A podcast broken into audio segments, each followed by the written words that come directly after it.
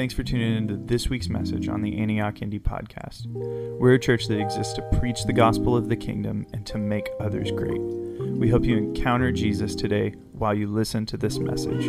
Have an amazing day. Everybody said, Amen, Amen, Amen, Amen. Go ahead and sit down. Give somebody a hug if you feel like you just have to, if you're one of the huggy people. Hopefully, you're sitting next to a non huggy person and just. Everybody say bye, kiddos. All right, pull out your Bibles, something to take notes with this morning. You guys ready to hear from the Word of God? We've got the blessing of hearing from one of the awesome people who preach at our church. She's amazing. She always brings the fire. It's going to be better than we even think it's going to be. I hope your heart's open. You got Bibles and notes? You're going to need them. Check on your neighbor. Ladies and gen- gentlemen, please honor Karis Frigi as she comes up to share the word with us this morning.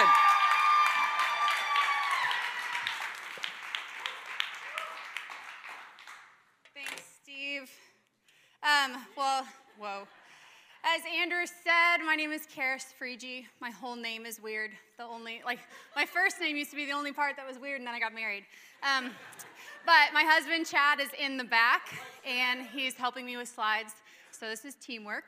Uh, but we met 14 years ago at Baylor University, and when we met, we started to go to an Antioch church there. And Antioch for us was really the, we'd grown up knowing about God in Christian homes, having a relationship with God. But it was the first time that we felt permission to do what Steve talked about last week, if any of you were here. And that was to hear God's voice, not just through the Bible and for the big theological things, but to hear his voice in a very personal level for our lives. And it really changed the trajectory of our whole life. And 10 years ago, we moved to this city. And I love Indianapolis for the people that are here because I hate the cold. But the people have redeemed Indianapolis for me. And I don't know, but this city, there's something about it. There are so many amazing pockets of people in different churches in this city.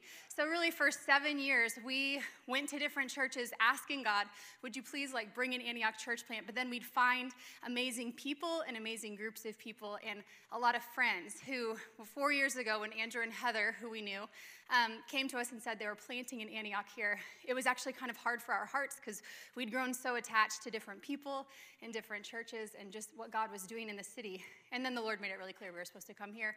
And thankfully, a lot of our friends came too, so that was nice. it was a nice bonus. But that's how we landed here. And um, my husband and I, we went through kind of the hardest, it was the hardest time of our life right after our church was planted, after Antioch came. Our son was four years old and was diagnosed with stage four cancer, and our hearts were in this terrible place. And we needed a small group of crazy people to pray with us and believe with us and show up at chemo with us. And this room became family for us. And I'm so excited this year just seeing who God has brought. I feel like He is growing this specific part of His body in Indianapolis. And it's just like thrilling to look around and see the people that He's bringing. It's so encouraging. Um, and we have four kids, my husband and I. So our son is the second born who is diagnosed, and we have three girls. And if I look pregnant, it's because I am with, yes. Thanks, sons. With our fifth, and uh, this baby is really a result of what Steve talked about last week. This series that we're in is called Prepare Him Room, and it's all about when God speaks that we get to hear Him. And He wants to speak. He wants to speak at a macro level to all of us, but He also wants to speak very personally. And it was when our son was in treatment that Chad and I began to feel separately that God wanted us to have another baby. And it was really crazy timing. We were halfway through 36 weeks plus of chemo, and um, it just felt like one of those words you had to kind of shelve.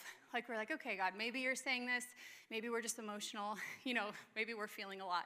And uh, we had a couple people confirm it, including my mother in law, Sandy, who's in this room. And Sandy came in and one morning to treatment she was amazing through the whole thing. She would come and give us relief halfway through these like all day treatments and inpatient. And she was a champ and she would help Cade with everything. And uh, so one morning she shows up and she's like, Guess what the Lord said when I was praying this morning? And if you know Sandy, you know that she is an intercessor and she gets, yeah, she gets very specific direction that changes a lot of people's lives. So she came in and she said that, and Chad and I are like, What? What did he say? We would love good news. And she said, You are not done having kids. And uh, thankfully, God had told us first, because I think that would have felt a lot, you know? Uh, but the timing of it all was just so crazy, and it felt like hope in a very dark season. And it was a promise that we held on to. And when our son, I will tell more of the story throughout the message, but when he was told that he was able to go to school and his scans were clean, and we were like rejoicing, God brought up this promise in my heart. And I was like, I need to heal. I need just a minute. I can't go into pregnancy because if you've ever been pregnant, you know it's a lot of work and a lot of emotional you're just in a weird place and uh, for nine months and i'd just been in a weird place for nine months so i thought like this will be years down the road and god sometimes expedites healing when he wants something to happen. I'm still healing so much but in july of this year i saw a woman who was very pregnant in a grocery store. And i don't know if you guys can relate to this not guys but you women where you see someone very pregnant and you're like ah, i gotta do it. Like i gotta be there. Does any, you guys ever feel that way? No. Week 40 is like the best week because you're almost done. And I saw her and I was like, okay, it's, it's time to go. And uh, so about a month later, thankfully, graciously by God, we are pregnant with our fifth. And uh, so it's just so awesome, the promises of God fulfilled. And I want to say, I think Steve set it up so well last week. He took, to, he took the character of Joseph in the Christmas story, Jesus' father, and he talked about when God speaks and we can hear him and the permission to hear him and that we all hear him differently. But sometimes when he speaks, things in our life have to shift. Things in our life have to move. Sometimes he speaks and it fits in perfectly, and you're like, great, I just needed that like check. Yes, you're doing the right thing. Keep going. And then sometimes he speaks and it halts everything and you have to reorient everything. And so that's what we're going to talk about today. The name of this message is Clear the Clutter. Because sometimes in our lives and in our hearts, there's some clutter. Um, made me think about our home when we bring the Christmas tree in. Our house was built in the late 80s, so it's kind of boxy. And thankfully, we got it, and they had knocked out a lot of walls. But our living room is still a little bit boxy. So when we bring our Christmas tree up, we have to move a significant amount of stuff. Anybody else, you have to move stuff to make room for your Christmas tree. So we roll up the rug, we take the kids' toy, like huge bin that keeps me sane, down to the basement. And so now, like, I'm like, what do I do with all these toys? And I just like chuck them over the edge. And, um, but we also take a seat out of our sofa. And then the orientation of our whole room changes from the TV and the fireplace, obviously, to the tree. Rightly so, because it's the season. And I feel like sometimes when God speaks, we have to be willing to do that. We have to be willing to shift and reorient and, and change the perspective and sometimes even remove things from our lives. So that's what we're going to look at today. In Luke chapter 1, y'all can open to that. We're going to talk about how do we actually make room for God when He speaks. Um, one thing I love about Luke is he was a doctor, um, so he was very um, methodical and very detail oriented, which I'm not. But I appreciate people like that because they help give a better perspective of the full story. In some of the Gospels, Matthew, Mark, Luke, and John, they kind of give you more theological or they give you like the short bits. But Luke really gives us a lot of detail, which I appreciate because it gives so much of the story. So we're going to get in here, and we're actually starting with the birth of John the Baptist. So he was the forerunner the one who prepared the way for Jesus. It says that all of Israel was going out to John, John the Baptist, to be baptized for the repentance of sin. So they're turning from their sin so that their hearts were made ready, so that when Jesus came on the scene, they were people who were ready. Okay? So this is what we're getting into. We're going to start in Luke chapter 1. Everybody there? All right says, In the time of Herod, king of Judea, there was a priest named Zechariah who belonged to the priestly division of Abijah. His wife Elizabeth was also a descendant of Aaron. Both of them were righteous in the sight of God, observing all the Lord's commands and decrees blamelessly. But they were childless because Elizabeth was not able to conceive, and they were both very old. In the time of Herod, king of Judea, Am I reading the right version? No. Now it happened, though. Yeah, okay. Sorry. In the time of Herod, king of Judea, there was a. Oh, no, I already read that. Sorry. Let's keep going. Once, when Zechariah's division was on duty, he was serving as priest before God, and he was chosen by Lot, according to the custom of the priesthood, to go into the temple of the Lord and burn incense. And when the time for the burning of incense came, all the assembled worshippers were praying outside. Then, an angel of the Lord appeared to him standing at the right side of the altar of incense. When Zacharias saw him, he was startled and was gripped with fear. But the angel said to him, Do not be afraid, Zechariah. Your prayer has been heard. Your wife Elizabeth will bear you a son, and you are to call him John. He will be a joy and delight to you, and many will rejoice because of his birth, for he will be great in the sight of the Lord. He is never to take wine or other fermented drink, and he will be filled with the Holy Spirit even before he is born. He will bring back many of the people of Israel to the Lord their God, and he will go on before the Lord in the spirit and power of Elijah to turn the hearts of their parents to make their children and the disobedient to the wisdom of the righteous, to make ready a people prepared for the Lord. Zechariah asked the angel, How can I be sure of this? I'm an old man, and my wife is well along in years, which is rude. And the angel said to him, I am Gabriel. I stand in the presence of God, and I have been sent to speak to you and to tell you this good news. And now you will be silent and not able to speak until this day happens because you did not believe my words, which will come true at their appointed time. Meanwhile, the people were waiting for Zechariah and wondering why he stayed so long in the temple. When he came out, he could not speak to them. They realized he had seen a vision in the temple, for he kept making signs to them but remained unable to speak. When his time of service was completed, he returned home. After this, his wife Elizabeth became pregnant and for five months remained in seclusion. The Lord has done this for me, she said. In these days, he has shown his favor and taken away my disgrace among the people. So, I love the word of God. Because when you read things, you have to look for clues. And there's a lot of clues in this chapter. To recap briefly, Zechariah and Elizabeth are part of the priestly line. So they're part of this Levitical line, which when you read in the Old Testament, the Levites were chosen basically because when Moses was up on the mountain getting the Ten Commandments, all the one million people left in the wilderness took all their jewelry from Egypt and they thought, well, Moses has been gone for 40 days and who knows where God is, so we better like make our own God. So they took their jewelry, they burned it down, they made a calf, and they started to worship it.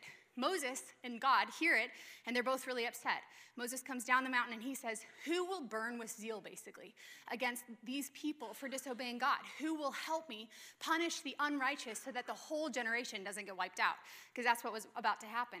And the Levites, Moses' family, come over and they're like, We will. So basically, it's a pretty violent story. You can work it out with the Lord. But there's this group of people who are the Levites, and now they're chosen by God to be the priests. They stand on behalf of the people and God. The people said, We don't want direct relationship with God. We want someone to go between. So the priests are now the people who go between. So there are these people who offer sacrifices and incense. They offer prayer on behalf of the people. So here we have Zechariah and Elizabeth. Both of them are from priestly families. They tried to keep the priestly lines pure by having priests marry like daughters of priests. You see? So we have these two people. Another clue they are righteous and they are blameless. They walk before the Lord righteously and blamelessly. This is a clue to me um, that sometimes you have good people, really good people. They're obeying God, but something happens. Elizabeth is barren. In a time when having a child was like a sign of your fruitfulness, a sign of God's favor, a sign of blessing, it was really what women felt like was their worth, which is not true, but at the time that was what was believed that they weren't able to have a child. So to them, this is our first clue that something is broken. It's the, the age old situation of why do bad things happen to good people? And I imagine they lived in a pretty small village, and probably a lot of people were wondering with them, why can't you guys have kids? You do everything right. Maybe you do something wrong. Maybe you have secret sins that we don't know about, and that's why God's punishing you. Because that's kind of how things worked in the Old Testament. They believed that like the law made you right with God, so if you're not fulfilling the law, you're getting punished. Therefore, these people must not be as good as they seem, maybe. So, Zechariah and Elizabeth, they have this question mark in their hearts, okay? And this is why it works out that when an angel comes, and no one has seen an angel, and they think like 400 years up to that point, that when Zechariah goes in to offer incense, which some people think this could have been the only time in his life that he's allowed to do this. He's allowed to burn incense, which is essentially praying. He's praying before the Lord on behalf of the people, offering incense. An angel shows up. The angel tells him exactly what his heart used to want to hear, and he can't even hear it. He can't even receive it. He's so convinced that it couldn't have happened. Before we give him a hard time, I want to say that sometimes disappointment happens in our lives without us even knowing it. I think this angel comes and he says, The prayer that you've been praying has been heard. And I think Zechariah, he's, all, he's offering incense, so he's already been praying on behalf of the people. And I bet in that like millisecond moment, he's like, What was I just praying? What did I just pray for the people? Like trying to figure it out. And then the angel says, Your wife's gonna have a baby. And he's like, Whoa, I haven't prayed that prayer maybe in decades. Like we don't know how old he is, but it could have been a really long time that he let that dream go. And you know, that's okay. It's okay to ask God for something when you don't get it, sometimes our hearts want to protect and we want to say, that's okay, we're going to have an open hand before God, which seems right, and in some cases totally is. And then in some cases, you're supposed to contend for something and to keep fighting and to keep asking. And I think in some ways we're seeing here that what Zechariah, his heart had grown sick over this issue. And because it felt so painful, he stopped hoping for a child. He stopped praying for a child and he gave up this prayer. But the beautiful thing about God is He's so relentlessly personal, He doesn't forget. He doesn't forget our prayers. I was reading um, a commentary on this, and Matthew Henry says prayers of faith are filed in heaven and are not forgotten, though the things prayed for is not presently given. Prayers made when we were young and coming into the world may be answered when we are old and going out of the world. I think for, for Zechariah in this moment, the prayer that you've prayed He's like, I haven't prayed that in years. And I don't, Revelation wasn't written yet, so he couldn't possibly have known this verse. That in Revelation, it, it talks about how our prayers, the prayers of the saints, are like bowls of incense before the Lord. Now, he knew, like, I'm offering incense, but bowls of incense, I was just thinking about this and how our prayer is like bowls of incense, which smell, and how smell has memory attached to it. You know what I mean? Like you smell something and it brings you right back. For me, it's like getting out the baby's onesies. Like I like smell like baby poop and I'm like, yes, I love that. Like I just, I just get reminded of like having my babies. But it makes me think that maybe the Lord remembers our prayers like that. When he remembers our prayers, he like smells like, oh, I remember when they used to ask me for this. I remember when Zechariah and Elizabeth were a newlywed couple and they would ask me for a child, and I loved the smell of that. So he just would be like, hey, let's put that in the altar of incense. Like, I want to smell that again. I want to breathe that in again. And I think in this moment, God's showing how he loves us so much. And yet, here, Zechariah, he's allowed this disappointment in. I don't even know if he knew he'd allowed it in. And he probably didn't know this, but disappointment shrinks God. It shrinks him from how big he is to what we can see and what we can understand. It shrinks him because we can't handle if God is so big and he can do anything, then why is he not doing this for me? And it feels safer if I can just keep God really small. Like, oh, he just he couldn't do it. He just couldn't do it. So I'm not gonna, I'm not gonna, I, I don't have to be mad at him now. I don't have to talk to him about this now. I can just be like, it's okay. I'm going to cover your weakness, God. I'm going to cover the fact that you didn't do this for me. You know what I mean? Like, we kind of do this, even though it sounds so ridiculous. We do this and we keep him at a distance. I think Zechariah was probably moving forward in many areas of his life. He was a righteous man, he walked blamelessly. But I think this one area was like, oh, that's my trigger. You can't hit my trigger. You know how um, this past year I've learned when you have triggers, your brain has a way of coping. So something happens, a word is said, and your brain has a way of coping. And I think this was his trigger, was this son issue, was having a child. And his trigger was to cope by saying, Well, I'm old and my wife is old, and it's okay. We're okay. Instead of airing it out before God, saying, Actually, it's not okay. I've been really hurt by this and really confused by this. I think, I think he didn't know he maybe had freedom to say that. And the reason I think he didn't have freedom is because we see this heart sickness in his response to the angel. You know, Proverbs 13, verse 12, it says that a hope deferred makes the heart sick, but a longing fulfilled is a tree of life. And I can relate to this. Um, I think in many ways I saw Zechariah taking this bucket of faith that he had had to have a child. Like he had this bucket, here's his faith for having a son, and he got to the bottom of it. And he's like, okay. So he just turns it over and he sits on it. He's like, I don't have to believe for that anymore. I don't have to worry about it anymore. I don't have to pray for that anymore. And I wonder if he had continued to pray for it, if God would have spoken different promises to him and to Elizabeth. So that when the angel came, instead of being like really shocked, he would have been like, oh, God's already been saying that. I'm so glad you agree, Gabriel. Like, I'm so glad you're telling me what I already know. But instead, I think he, he was afraid to keep praying. And so he sat on top of that like bucket of faith and he allowed disappointment to make his heart feel sick. In Psalm 56, verse 8, there's this really precious verse. It says, You have taken account of my wanderings. You have put my tears in your bottle. Are they not in your book? The minute we think that we need to protect God from our disappointment, we've severed intimacy. We've, we've severed our ability to enter fully in. And I love when you read Psalms, it's like there are some Psalms, I was reading this the other day and I actually related it to it, but he says, Turn your face away from me so that I may have delight before I die. like to God. He's like, get away from me. Like, I can't handle you looking at me anymore because you're hurting my life. That's really honest. And we almost feel like that's not okay to pray that way. But if we're gonna be in relationship with God, in the, the God side of it is He sees everything so far in advance that His perspective is always gonna be different than ours. And we're just seeing the now, and the now feels really painful. It can feel hard to trust Him fully, to give Him our disappointment, and to air it out before Him you know, when our son was going through treatment, we got really great results about 15 weeks through. And then at week 30, we went in for scans, and um, they found four new places in his lungs. He'd had over, I think it was over 13 tumors in his lungs, and they found these four new places. And we'd been praying and believing, and we thought we were victorious. And then this news comes, and my heart, it was like dark curtain over my heart. I couldn't relate to God. I couldn't pray the same way I'd been praying. I remember going home and like Chad was still full of the same amount of faith for Cade to be healed. And I was like, I just can't pray that way anymore. Like, I have to protect my heart. Because if I lose my son, I can't be mad at God. Because I think I thought being mad was not okay. But in any relationship, you're going to be mad at someone, you know?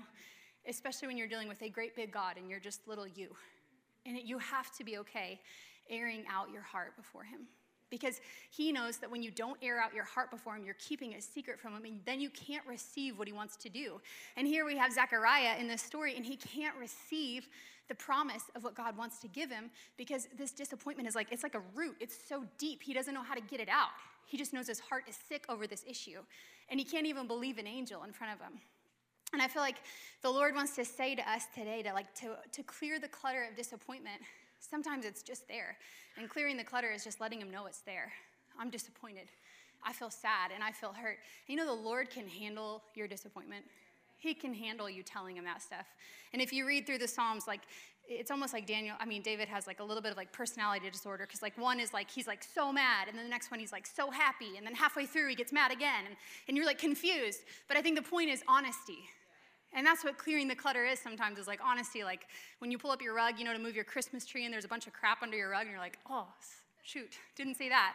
That's kind of how it is when God speaks. Sometimes we're like, oh man, I didn't even know that was there. I didn't even know I was unable to believe that.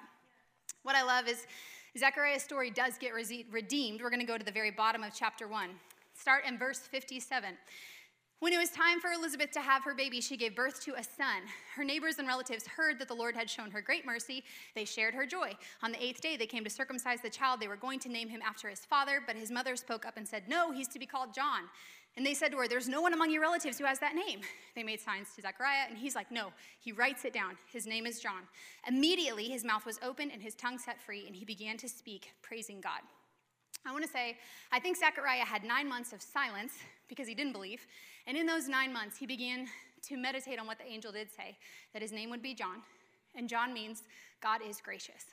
Now, gracious is full of grace. And the word grace, I love um, one person, A.W. Tozer, said, Grace is the good pleasure of God that inclines him to bestow benefits on the undeserving.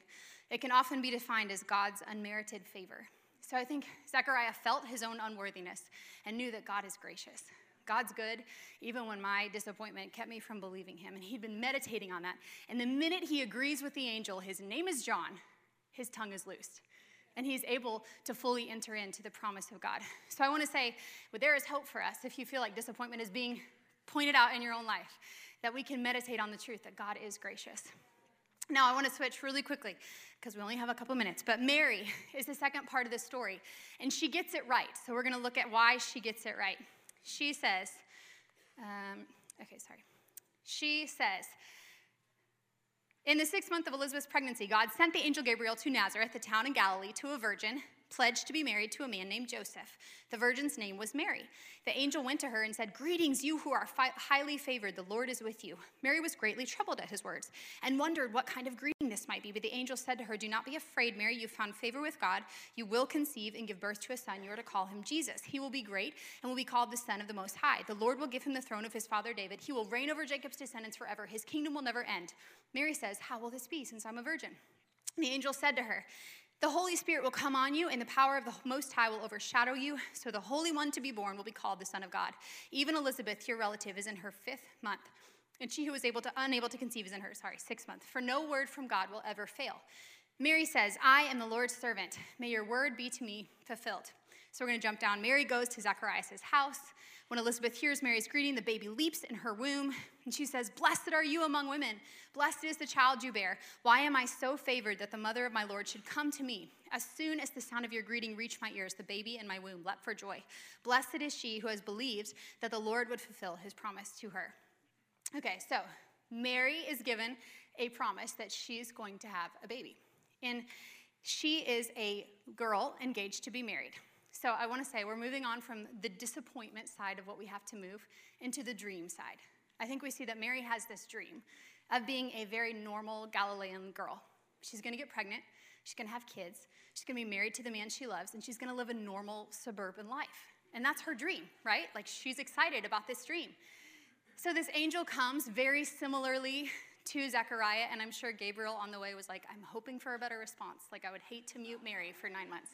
So, Mary hears the, what the angel says, and she asks a question too. Except her question isn't rooted in disbelief, it's just rooted in, like, how is this gonna happen because I'm a virgin?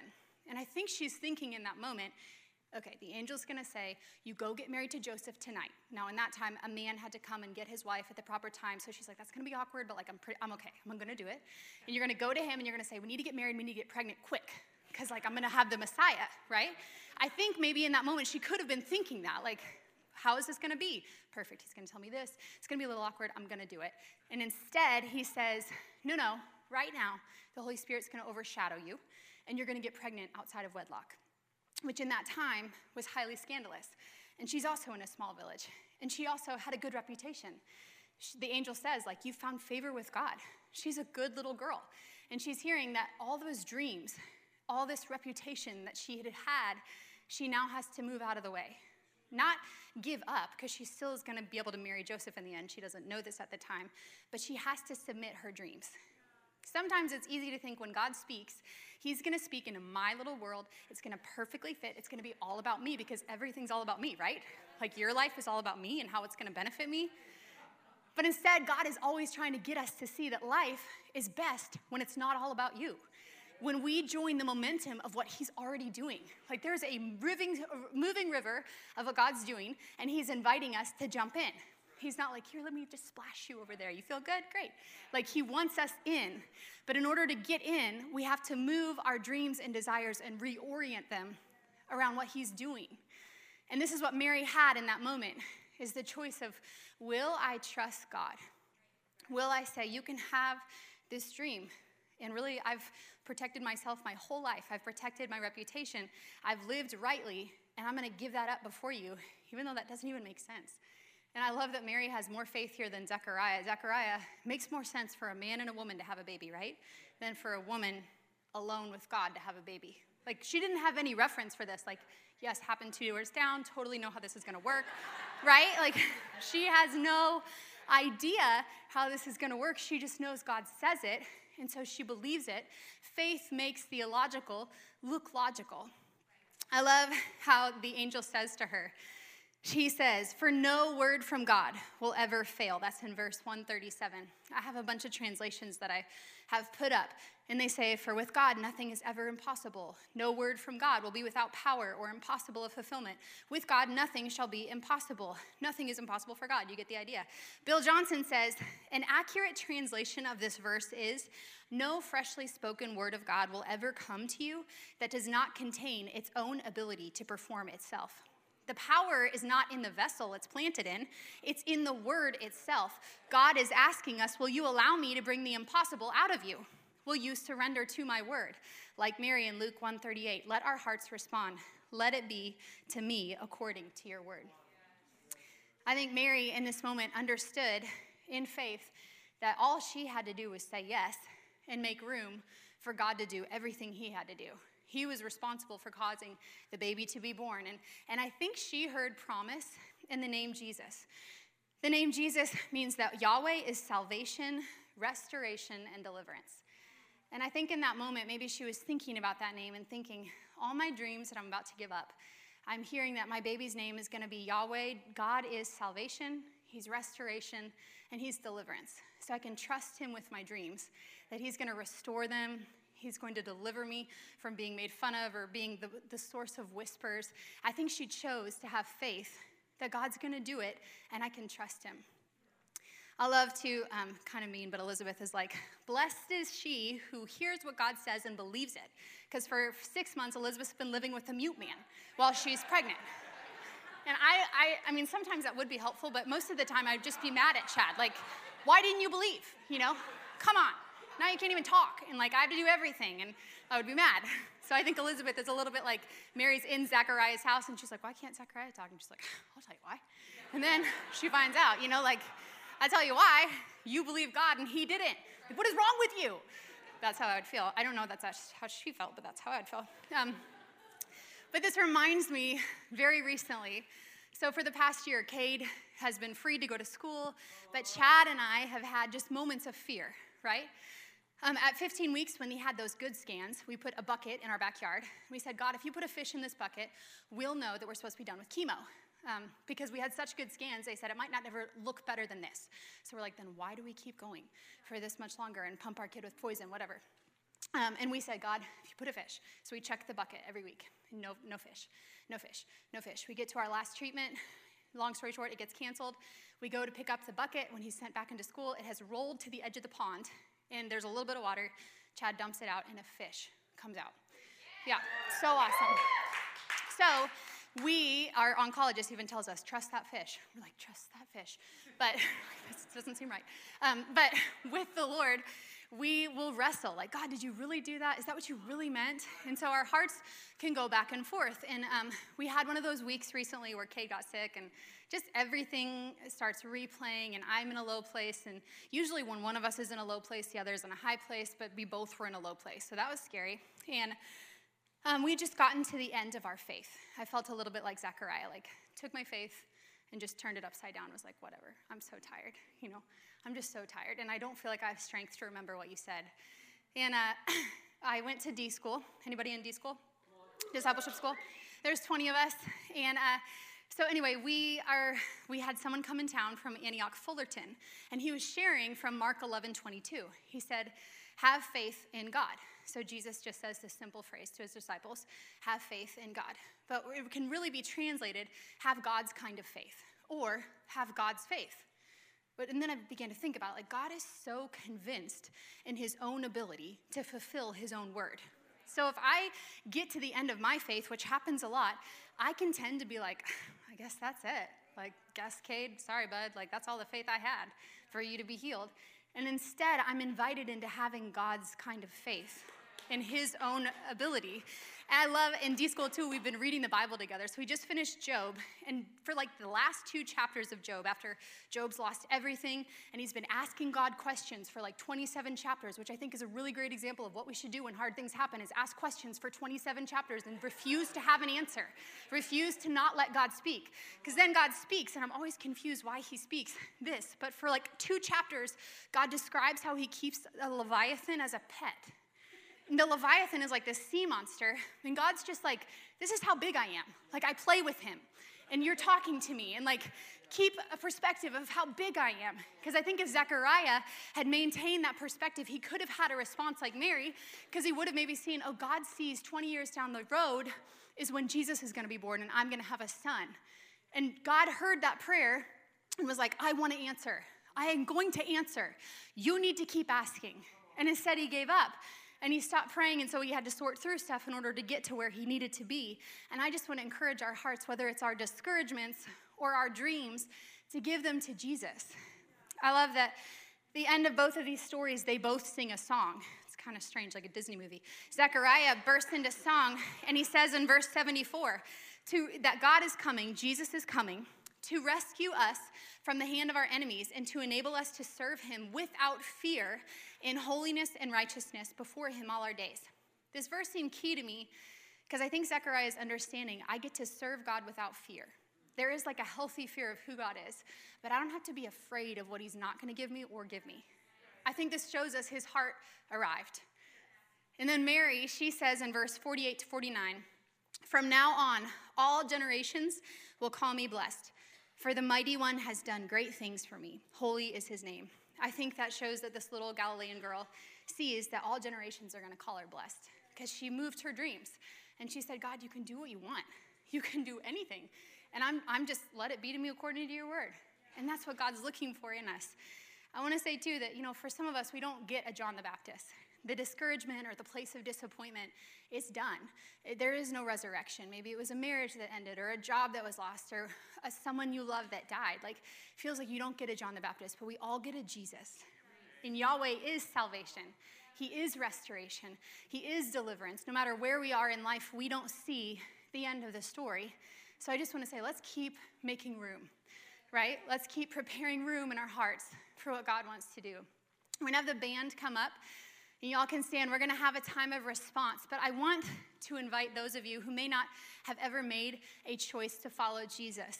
You know, we believe like there's some simple ways for us to know did I make a choice to follow Jesus? First, that we are made to walk with God. We're made to be in right relationship with Him, but we're born into sin. Yeah, y'all can stand. And when we're born into sin, our relationship with God is broken, which is why we needed a Savior, which is what Jesus came to be, to bridge the gap between us and God. And today, you can make a choice to receive Jesus, to have that gap bridged in your heart, to have a relationship restored. If you want to make that decision, we're going to have our prayer team come up front, and you can come up and pray with someone. You can pray in your seat. Just invite God into your life. He wants to be so personal and speak to you on a personal level and he also wants to invite you into the greater thing that he's doing, just like he did for both these characters. And if there are things in your heart that were stirred up, like that disappointment, and it might be messy and it might be embarrassing, but you want prayer for that, please come up. If there's something like a dream or a desire that you're like, man, I feel like God said this, but I'm just going to give it to him again, come and do that too. Have someone pray for you. This is what this time is for. Come and pray for us. God, we just honor you. We honor you for knowing what we don't know.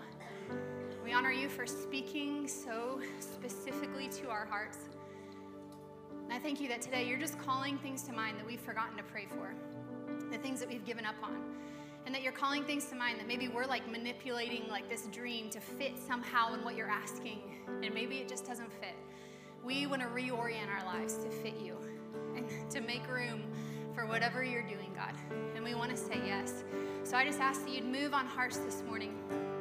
I pray that our response would be like Mary let it be done to us according to your word. In Jesus' name, amen.